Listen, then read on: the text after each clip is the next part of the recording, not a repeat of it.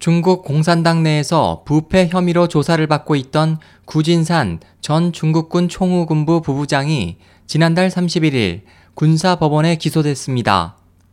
장점인 전 국가주석을 후원하는 구 씨가 사법에 의한 재판을 받는 것은 장점인 일파의 내 세력의 와해를 의미하는 것으로 볼 수 있습니다. 관영 신화사에 따르면 군 검찰원은 31일 구 씨를 횡령, 뇌물수수, 공금유용, 직권남용의 혐의로 군사법원에 기소했습니다.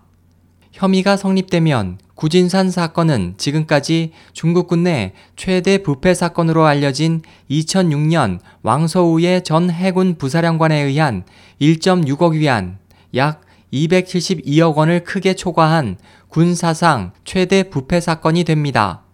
구 씨는 지난 2012년 2월에 실각했지만 이후 약 2년간 당내에서 조사가 난항을 겪다가 올해 1월 들어 그의 집을 가택 수색한 모습이 중국 언론에 보도된 후 다시 움직이기 시작했습니다.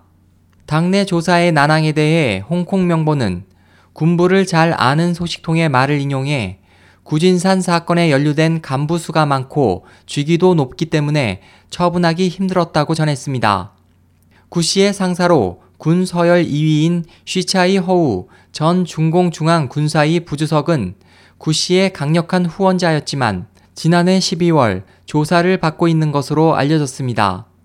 쉬 씨는 장 전 주석에게 발탁돼 후진타오 전 중국 주석이 장 전 주석으로부터 군권을 승계한 후에도 군에서 감찰관으로 서열 2위를 유지하고 있었습니다.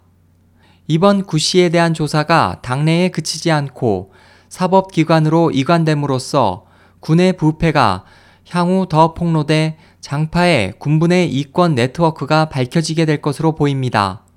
또한 구 씨와 장파의 군분의 세력의 범죄는 부패에 그치지 않을 것입니다.